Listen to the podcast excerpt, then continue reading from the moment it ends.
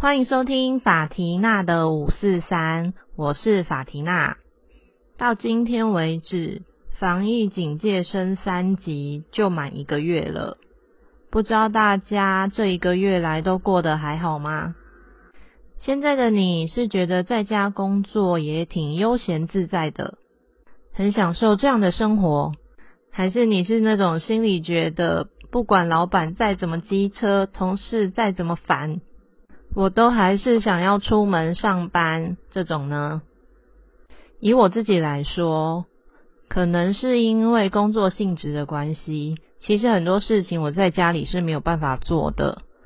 但每天都去办公室，好像效率又不是这么的高。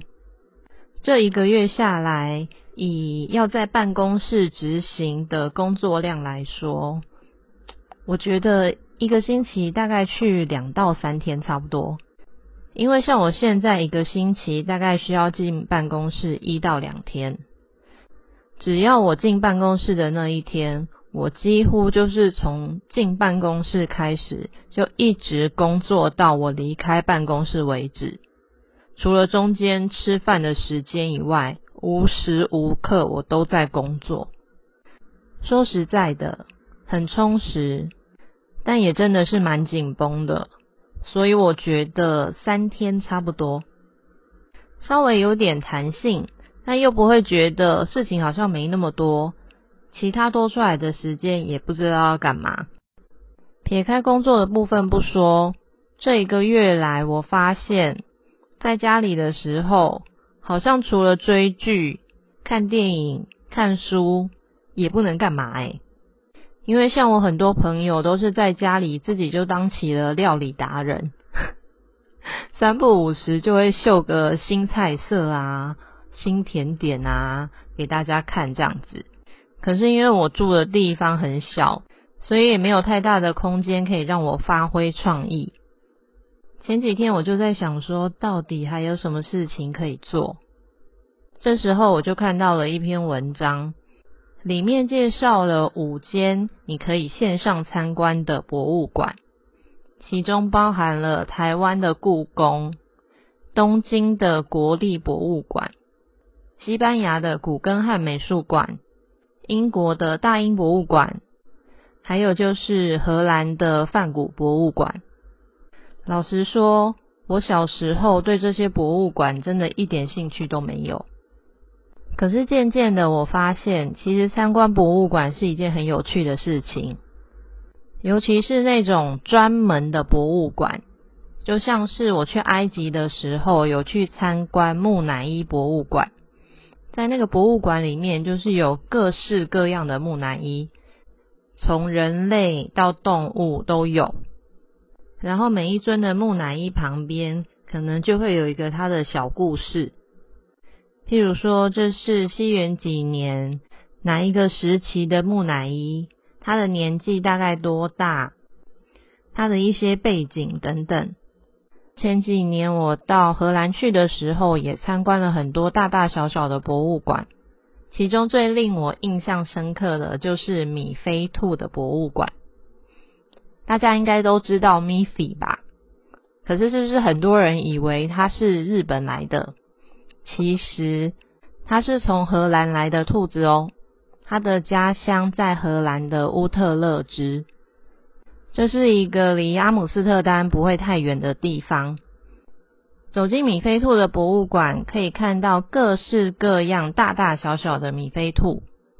这间博物馆没有很大，但是我觉得它里面的布置很温馨，大致上分成展览区。还有一些可以互动的区域，在展览区你就可以看到很多的手稿。从手稿里面，你就会发现，哦，原来一开始的 Miffy 是长这样，后来它的外形稍微有一点不一样了，最后就是我们现在所看到的 Miffy。在互动区的部分，我那时候去的时候，有一个区域是可以让小孩子扮装的。就是他们可以扮成消防队员啊，或者是假装是学生，然后有老师在上课这样子，还可以让你在那边画画之类的。虽然我是一个人去的，但不得不说，我自己在那里也是玩的蛮开心的。在纪念品区，你也可以看到各式各样 Miffy 相关的产品，而且我觉得他们纪念品做的很有诚意，就是质感都很好。然后你也可以买到一些不同语言的绘本。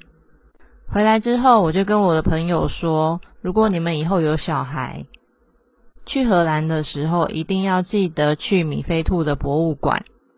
在那边，他们自己可以玩得很开心，而且很安全。你们就可以趁机喘口气了。我是是很了解做爸妈的人的心态？后来我第二次到荷兰去的时候，跟我朋友一起，我们就去参观了荷兰的国家博物馆，还有梵谷博物馆。先说说荷兰的皇家博物馆，它有一个非常非常著名的地标，就是在它的博物馆入口前有一排大大的 “I Amsterdam” 的英文字。不过很可惜。这个地标在二零一八年底已经被拆除了，因为当地的居民觉得，大家为了要去那边打卡，涌进的成千上万旅客对他们的生活品质造成了很大的影响，所以他们就决定把它给拆除。现在只有在荷兰的史基普机场可以看到它。据说他们不时还会在哪里快闪一下。所以等到哪一天解封了之后，大家有到荷兰去的话，可以找找看哦。除了这个地标之外，国家博物馆，请你们一定要进去看一看。整个博物馆里面很大，展场的空间也非常的宽敞。虽然去参观的人是蛮多的，但不会让你觉得很拥挤。里面所展出的画作、瓷器。或者是好几个世纪以前的民生用品，都蕴藏着许多的故事。这是我后来很喜欢逛博物馆的一个原因，因为我非常的喜欢听故事。虽然有一些东西我们可能曾经都在历史课本里呀，或是网络上看过，但很多的细节可能没有被涵盖在里面。这时候到博物馆去，就会有一种。好像揭开真相的感觉，因为就可以知道啊，原来这个故事的全貌是这样，或是哦，难怪那个时候他们会有这样子的一些行动。这些东西可以让我在博物馆里面耗上几个小时，甚至是一整天，我都不觉得无聊。参观完之后，再到咖啡厅里喝杯咖啡，吃个蛋糕。在轻松自在的状态下，先喂饱你的脑子，再填饱你的胃，这真的是太幸福的一天了。接下来就要分享今天的重头戏，也就是参观梵谷博物馆。当我在网络上的那篇文章里看到梵谷博物馆也可以线上参观的资讯之后，我就立马把它截图传给当初跟我一起去荷兰。参观梵谷博物馆的朋友，然后问他说：“哎，你觉得我是不是可以来挑战一下？” 我为什么会说我要来挑战一下呢？因为当时我们去梵谷博物馆的时候，发生了一件到现在我们回想起来都还觉得实在是太诡异的事情了。故事是这样的。那一天是我们的博物馆日，看了一下路线之后，我们决定先去参观梵谷博物馆，然后再去参观荷兰的国家博物馆。在那之前的几天，我朋友都是呈现着发烧感冒的状态。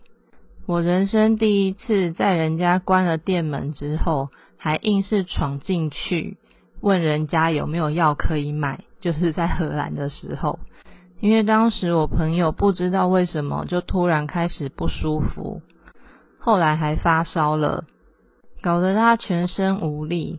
我们从荷兰的南边往阿姆斯特丹行进的时候，我还必须一个人扛两个二十八寸的行李上下火车，真的是要搞死我了。所以不管怎么样，我一定要想办法让它好起来。幸好我只能说我的旅游运还蛮好的，因为我遇到的人真的都非常非常的友善。在我们去参观梵谷博物馆的那一天，我朋友的身体状况终于比较好了。于是我们就开心的吃完了饭店的早餐之后，往博物馆前进。到了梵谷博物馆外面，还得小排队一下才能进去。但那一天的天气很好，所以我们心情也很好。我们就一边排队一边拍照，时间也过得蛮快的。一进去之后，我记得是会先经过一个纪念品区。参观的动线是搭电梯到四楼吧，就是最高的那一层楼，然后开始往下走。因为最上面就是从梵谷最一开始创作的时候的作品。电梯到了四楼之后，一切诡异的事情就开始发生了。出了四楼的电梯门，我就突然觉得头非常非常的晕，那个晕是我从来没有感受到过的哦。因为那个电梯门打开之后，就是有一个大大的圆沙发，可以让人家坐在那里休息的那种。我根本就是直接从电梯走出来，就只能趴到那张沙发上。我完全就是连站都没有办法站哦，那感觉超可怕的。我心想说：“哇塞，是中邪了还是怎样？怎么会这么晕，这么晕？”于是我就跟我同学说：“哎，我先坐一下。”啊，你先去看，等一下，我觉得比较好了，我再去找你。那因为其实那个博物馆也没有很大，所以要找人也不是一件太难的事。于是我的朋友就自己先去逛一逛，我就坐一坐，想说，嗯，好像比较好一点了，就从沙发上站起来，开始看看在沙发附近的那些作品。没想到看个没几幅，又开始晕了。于是我又回到沙发上。之后一直到我朋友回来找我为止，我都没有办法再自己站起来过。他看完那一层楼之后，我们就得往下移动。可是那个电梯你只能往上坐，要下去的话你得用走楼梯的。这时候就要换他扶着我啦。所以奇怪，走楼梯的时候我又可以自己走，可是到了三楼之后呢，我又开始晕了。所以他只好先带我到那一层楼的休息区去，让我坐好了之后，他再自己去参观。他参观完之后，我们会再一起往下走。还好，一二楼就是那种挑高的空间，所以我们是直接下到一楼。在一楼啊，可以休息的地方就很多了，所以我就找了一个靠墙的沙发，然后跟我朋友说。好好，你可以去了，我会在这里等你。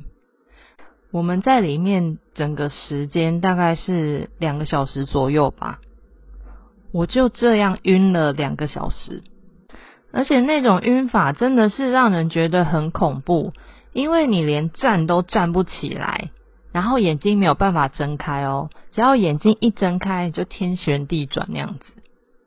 当然后来我有想过啦，该不会是眩晕吧？可是也很奇怪，因为我从来没有过这样的症状。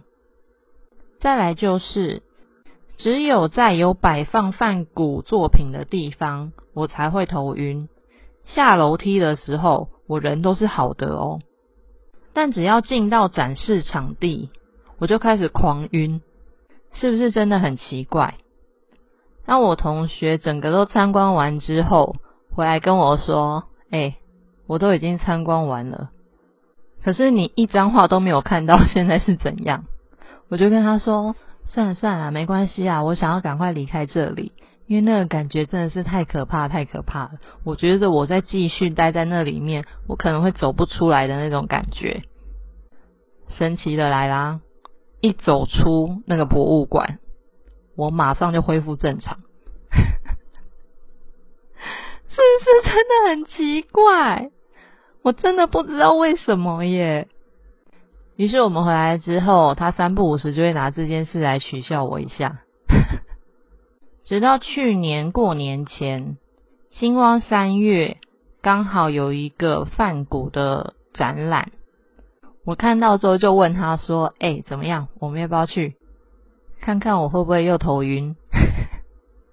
那时候他就跟我说：“你不要到时候又给我在那边晕哦，我这是不会管你哦。”我就说：“好，没关系，我们就去挑战看看。”星空下的咖啡馆拼图我都不知道拼过几次了，总不能画一眼都没看到过吧？